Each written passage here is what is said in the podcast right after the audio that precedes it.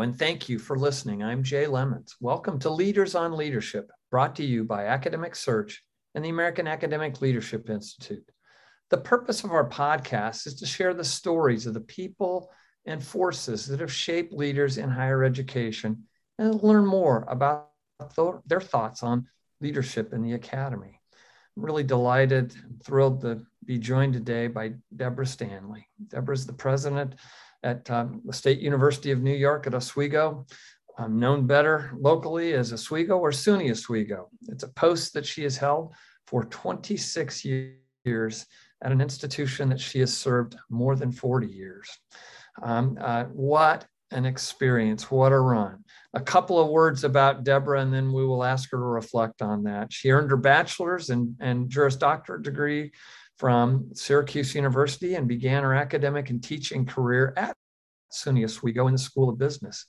Prior to serving as president, Deborah served as vice president for academic affairs and provost, and then interim president um, before being appointed fully to the presidency in 1997.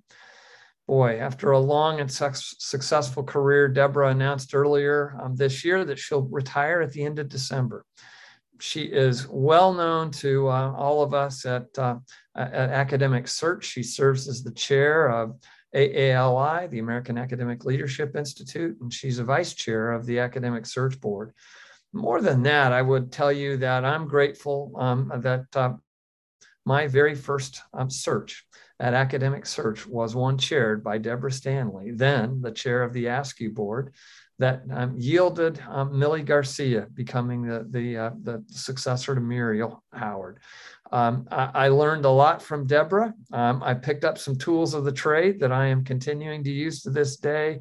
Um, uh, Deborah, what a joy it's been, uh, frankly, to have known you um, at the beginning of your presidency in my final years in an AASCU presidency, and then to have been uh, um, had this opportunity to work with you both through AASCU and through AALI and academic search.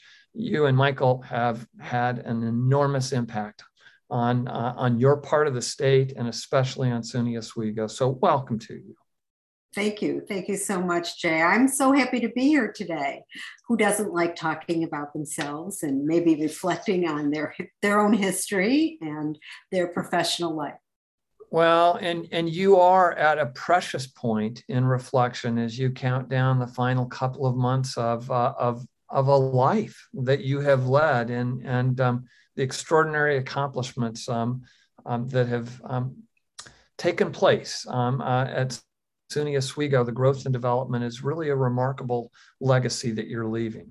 You know, one of one of our goals for this program is to ask leaders to do exactly that, to reflect and think about your own pathway, with the hope that something in your story may be helpful or inspiring to our listeners. And so, I'd love for you to talk about people, places, events that really helped to define um, your pathway. I think I would have to start with maybe attributes that are either generic or genetic or God given, if you will. Um, because if you looked on the surface of my life, at least until I went to college and law school, you might not say I was headed in this direction. By the time I was 19 years old, I had two children and I was married. so I left high school and and did not go immediately to college. I followed a husband to law school on the Syracuse University campus um, and had was in an incredibly exciting time in the early 70s when things were happening everywhere and things were certainly happening for women everywhere and i was here immersed in this eclectic environment of people who were traditional age graduates, but also those who were returning from Vietnam with full families. And I was living amongst them right on the Syracuse University campus. And you can understand what was happening in my world. I was growing and developing in ways that were expanding my mind and my heart beyond anything imaginable in my earlier life. And that really set me on a course that was a bit different but I think it was the attribute of stubbornness that kept me going. Um, when I was younger, I don't think of it as stubbornness. I think of it as stick to itiveness. I'm a determined individual. If I can't go easily alongside, I go through, up or around, whatever it is. And I usually plan it out pretty well so that it is a course that takes a natural course and, and also is beneficial all the way around to whatever object I'm seeking. But my parents might have called me stubborn at the time. Luckily, I integrated that as a person who really wanted to get things done. And even at that age, when I had the opportunity finally to go to college and to go right on to law school full time, both of them, um, I think those attributes took me there. And, and that's really where this journey started the journey of making sure that I could live the ideals I was learning and that I was gravitating toward, especially as a woman in the society I was learning about. And I had a daughter and a son, and it was very meaningful to me to move in those directions. So there were people along the way, certainly. My parents, wonderful people. You know, my story sounds a little tragic, doesn't it? Two children by the age of 19. Well, I happen to have parents who never really gave up. Anytime I turned around, they were there and they were taking children off for a few days while I studied or coming in to bring food. And they traveled to do that, uh, sometimes over 90 miles. But uh, so I had help along the way. But I had professors who understood, who, who, especially female professors, and there were very few of them at the time, but they put their hand out and brought me along. And that was very important to me. And what was mainly important was that I saw that as an example not just a help for me, but I integrated it as something that I could learn to do later in life. So I, as I think back, I'm awfully glad about the the turns and twists that my life took, but I'm also so grateful for the people whose lives passed my path along the way.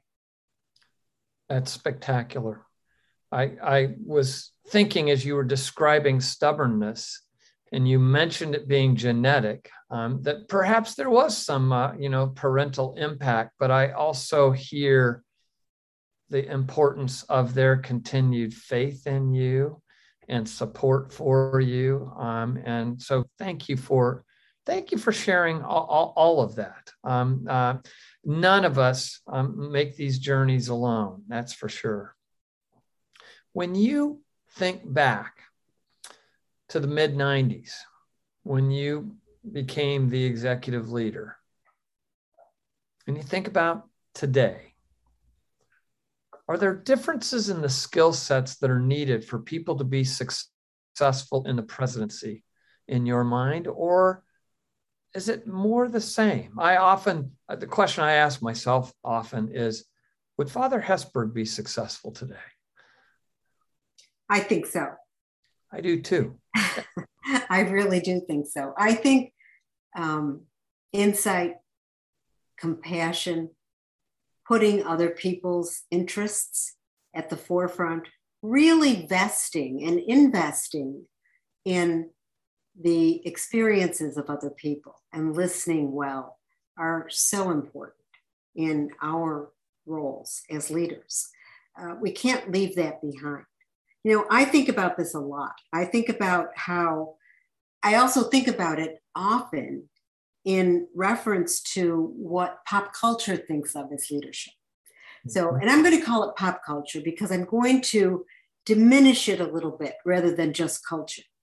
So, when you talk about leadership, often people think in a kind of male dominated way that leadership is decisive, that leadership is fast, that leadership is blunt, that leadership just overturns everything and makes a definitive statement. And I don't necessarily think of that as leadership. One of my mantras has always been let it steep. And I say that to people all the time. And I got that from a former provost who was not provost when I became provost myself. But he happened to stop by to talk to me one day.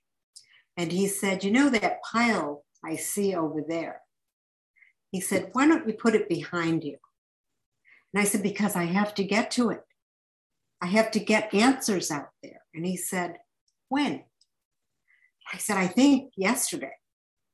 And he said, Why don't you put it behind you? Do a little experiment for me. Put it behind you, and three weeks from now, pick it up. And tell me which one of those things was really a problem because you didn't answer it immediately. And I did I didn't do it for all of them, but I did it for a great many of them. And it was a revelation to me that I was thinking differently about many things. I had more understanding, I had more information. My analysis was a little bit different, it was broader. And I was going to make a better decision or a better recommendation to the president because I had waited a little longer. So that was that was really informative for me to take that to heart and think about what is leadership? Do I have to conform to what people are demanding is the optics of leadership?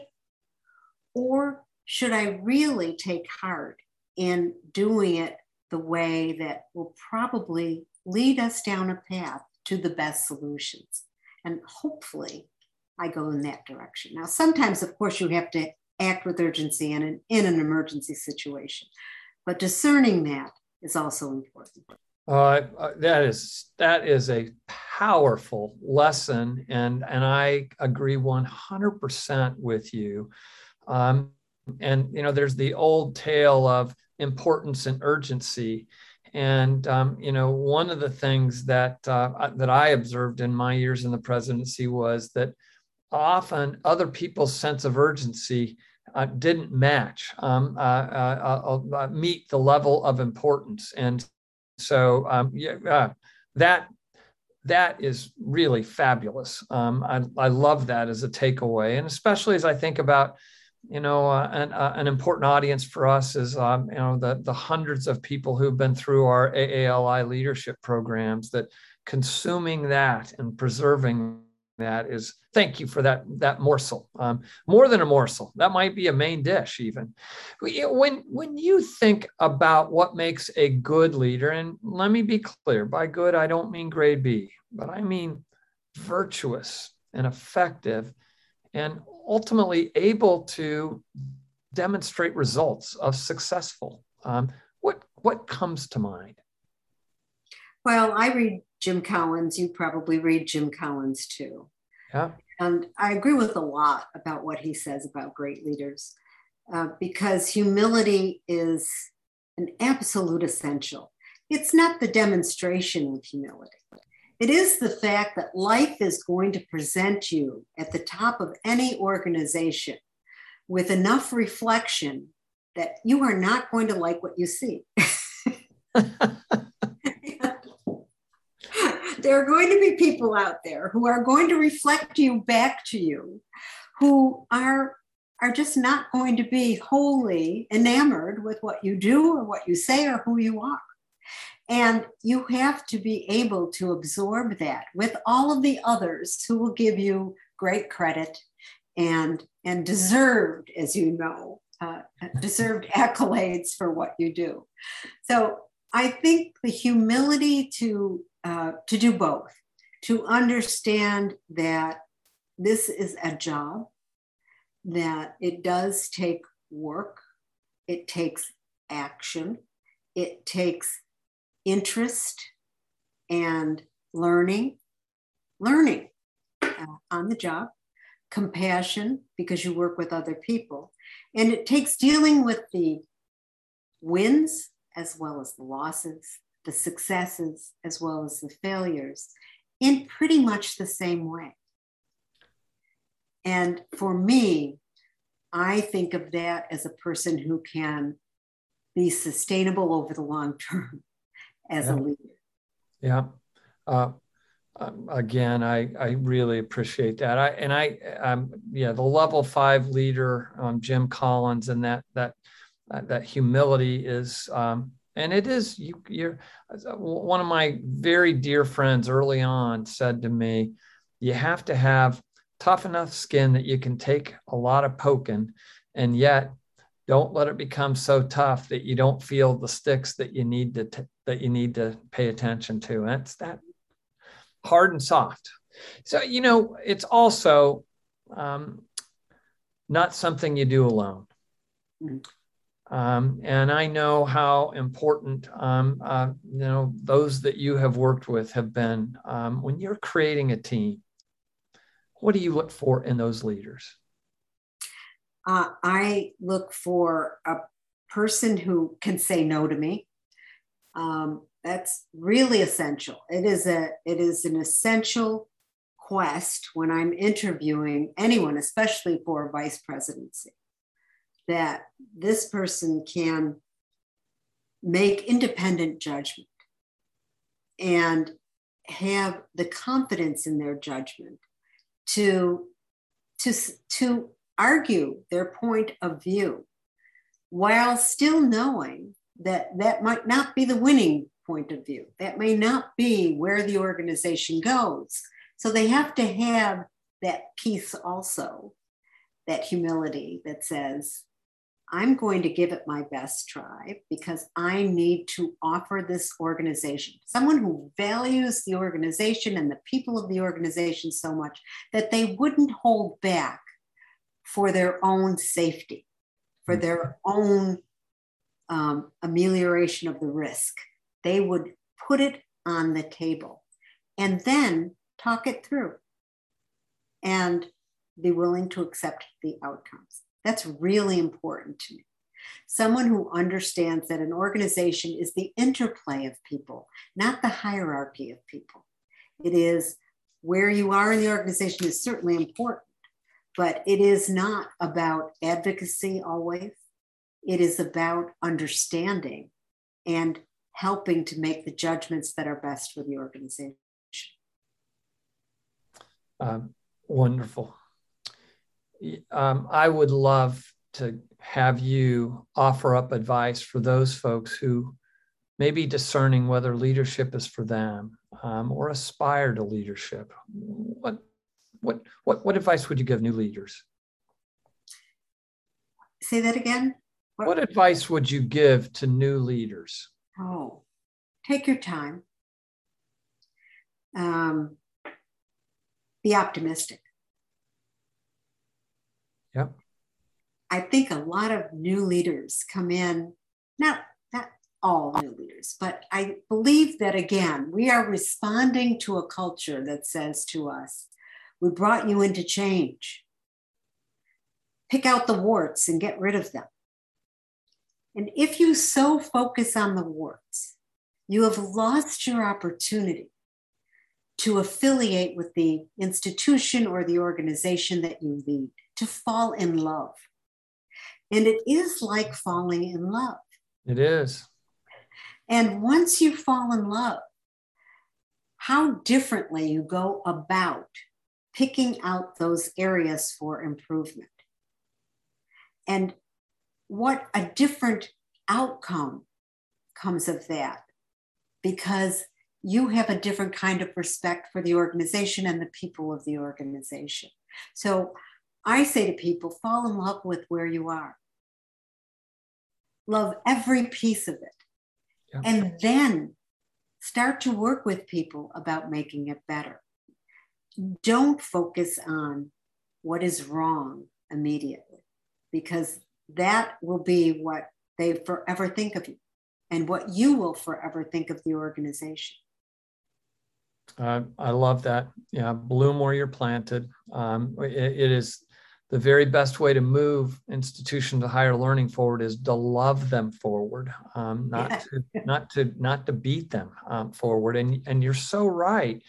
There are elements about um, these processes um, of transition where we take stock and we think about okay where where where where do we want to get stronger what do we need to do you know and uh, those are really powerful words of, of taking your time and falling in love. I, um, wonderful contribution.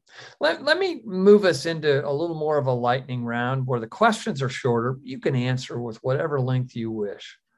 Who's had the most profound influence on you? I think it, it is uh, maybe generational. That is, there's in these 10 years, someone's had profound yep. inspiration for me. Um, certainly, the first president I worked for, and the only president I worked hand in glove with, Stephen Weber, yeah. uh, who kind of picked me out of the out of the faculty and brought me in as executive assistant to the president and gave me that perch to see from the presidential suite what goes on there, uh, which was eye opening to say the least, mind blowing in many ways. Um, he certainly had a profound effect on me because he had so many of the qualities of optimism and falling in love and uh, yet taking his time making analytical decisions and such he certainly had a profound effect on me um, my parents had a profound effect on me because of the way they were constant supporters and i knew the benefit of that when there is unconditional support unconditional love so much good can come of that uh, especially if you are in a situation where you can improve and you can get better. So those are, are very important. But I would say there are faculty who also make a difference in my life. Uh, and right now we have some faculty leaders at our institution who I admire so much for their measured way of addressing some of the issues before us of their deft way of handling some of the more explosive things that happen around the institution, and yet their real uh, authenticity in presenting me with what they see as, uh, uh, you know, an honest assessment. Uh, uh, that's fabulous. Um, I, I, worked with a colleague who once said, "We all benefit when we have loving critics." Mm-hmm. Yeah, that, that deftness and that honesty. But it also sounds like you're you're really talking about a, a quality that expresses something about the campus culture of of uh, of of of a really salutary nature um, um, because you said the way they choose their words and and um, uh, uh, you know and that does matter for all of us. Is there a book that's had the most significant influence on you? Oh a book. A book. I don't know if there's a book. Well, um, you can mention more than one. I, I, suppose. You won't know it. The women's room by marilyn french. Uh, there there are a number of feminist books out there that have had uh, significant uh, absolutely significant impact on my life because it is something that I I do read a great deal in that vein. Um, I I read about higher education, but I don't always take my cues from higher education uh, texts. I take my cues and apply them to higher education from whatever I happen to be reading. I'm not much of a fiction reader. Um, occasionally I read fiction, but uh, but more so I like to read uh, about organizational mm-hmm. philosophy. I like to read about organizational change, organizational success. I like to read about current events. I like to read biographies a great deal also. So I, I don't know if I could pick out one. That that is perfectly fine. I, I next question on my uh, list of shorter questions is: Do you have a fondest memory of your undergraduate experience? And you've already shared something, um, you know, in a way of uh, of being an undergraduate with children. So you know, um, I, it, these two could mix. Uh, I I for an assignment rather than write an assignment i actually acted in tristan and isolde in order to get out of the written assignment. I love it. I love it. How about a favorite campus tradition? Um, um, um, you know at, at syracuse or at suny oswego the two places that you have been rooted. Oswego it is torchlight. Do we have a tradition of greeting, a convocation, if you will, of greeting students with a torchlight ceremony on their first night on campus, uh, where we actually light real candles. Um, and uh, we do it from the torch of learning. And it's a, a short ceremony but it's very mean, meaningful in that we say the next time you will be part of this ceremony will be on the eve of your graduation. I and, love it. Uh, and then and then we do it again on the eve of their graduation so that they can pass the torch on and that's it's very special students don't miss it you know you think that they're maybe jaded and they yeah. won't come but they pack the place. That's spectacular, and and what a, uh, a, a neat tradition bookending their experiences on campus. Mm-hmm.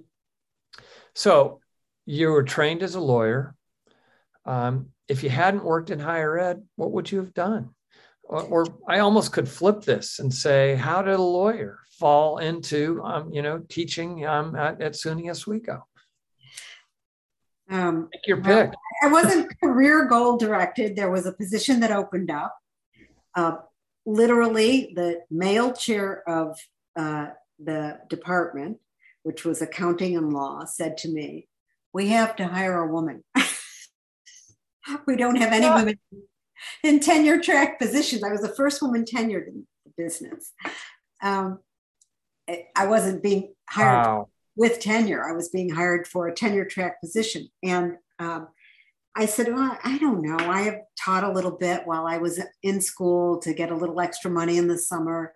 Maybe I'll come and teach in the accounting curriculum for a year. And, and he commits me to take the tenure track position anyway. So I took the tenure track position and I fell in love and I thought, this is just wonderful. I passed the bar exam and I started practicing a little and I thought, I don't like this as well as I like teaching. So I went back to teaching and uh, that's it. Can you imagine another pathway unchosen? Um, I, I would imagine I would have ended up in a not for profit anyway.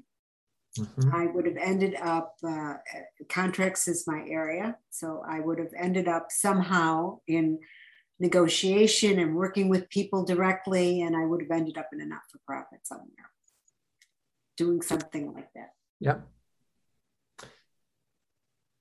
I want to uh, ask you I uh, understand that there has been an extraordinary gift commitment made to name a building in your honor um, as you uh, face, you know, uh, these next few months, talk a little bit about the meaning of knowing there's going to be a Stanley Hall on the campus of SUNY Oswego.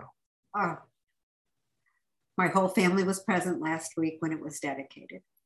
The chancellor was here, uh, members of the board of trustees were here. It um, is extremely moving. I had no idea it would be that moving uh, to think about um, that being here in, in perpetuity is amazing to me. But just the gratitude of the donors. I will tell you one um, really interesting fact that many of the donors were students of mine. Um, and they are, of course, accountants, some of them yeah.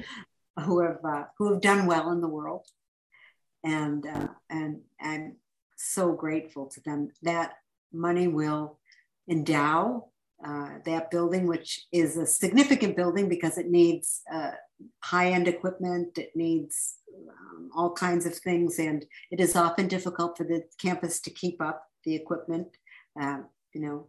And now with the endowment, we will be able to do that. So, well, that's that's incredible to um, have former students who have done well, and with um, that have done good by way of um, boosting their alma mater and honoring um, uh, someone important in their lives. That doesn't get much better than that, Deborah. It doesn't get much better than that for me either. It, it yeah. was incredible uh, and humbling. You know, yes, yes, yes. You know, one one of our traditions here on Leaders on Leadership is we like to close by asking our guests to share with listeners in your own words, in your own uh, speaking from the heart, those qualities, uh, the organizational DNA, the organizational culture that has made SUNY Oswego the place that has kept your attention, your love, your devotion, and your leadership over more than four decades? Um, I think it's student centeredness. And I was struck by that before it became a catchword in higher education. When I first went out to speak to alumni, maybe who graduated in the 30s and 40s when I was first president, and they talked to me about what the institution meant to them and how their professors cared about them right through the Depression and through World War II. Many of the men had to stop out and go to war and come back. And, uh, and, and there were, of course, as happens with many, many colleges and universities, where many couples formed uh, on those college campuses. Indeed. The women graduated first, waited for the men to come back from war, and and uh, and sustain them while they were doing it. And but I heard over and over again stories that I could relate to that still existed on the campus. And I would say, I, I think that still happens. I think this place, you will re- still recognize the place if you come back because there are new faculty, but they still do the same thing. They still care about students. Students are still the center of their universe. And that was, to me, the driving force. And it also became the concept by which we renovated both the programs of the institution and the physical spaces of the institution. So today it is a living, breathing concept for the institution that how the lens we use is how does this affect the student experience today and how will it deepen their learning for tomorrow? Um, wonderful, wonderful answer. Um, and I uh, know it's the sort of place that uh, you have had a, an incredible impact on and um, have helped steward and, and maintain that um, dimension of its of its culture and makes you wonder um, uh, how did that come to be because uh, we have many such institutions but we have others that aren't so much um, uh, with that sort of singular focus on, uh, on on our students and their experiences. Time. Yeah. Time was a huge benefit to me. Um, and I, I, said this last week um, when I addressed the luncheon that I have been so blessed to have time, time to plan, time to prepare, time to gather resources, time to fail, and time to regroup. And that is not always accorded to an, an, an administration or a president. And I have had the benefit of all of that. Uh, thank you for that. Thank you for all of this. It's been just a joy to have you um, uh, on Leaders on Leadership, Deborah. Uh, I, I, I value your insights and your wisdom, and I'm deeply grateful for um, uh, your friendship um, and for sharing uh, the journey with you um, as a as a wonderful, wonderful leader in American higher education. And I say thank you um, uh, for this opportunity to talk, but thank you for the extraordinary service that you, you have provided. Thank you so much, Jay. I really enjoyed this very much. Well, it's been a joy for me, and I, uh, I, I, hate to draw it to an end. I want our listeners to know that we welcome suggestions and thoughts for leaders we should feature in upcoming segments. You can send those suggestions to leadership podcasts at academicsearch.org. You can find our podcast on the Academic Search website and wherever you find your podcasts. Leaders on Leadership is brought to you by Academic Search and the American Academic Leadership Institute. Together, our mission is to support colleges and universities during times of transition and through leadership development activities that serve current and future generations of leaders in the academy. Deborah, a special joy. You've brightened um, uh, my life today, and I know how many lives you've brightened o- over many decades there.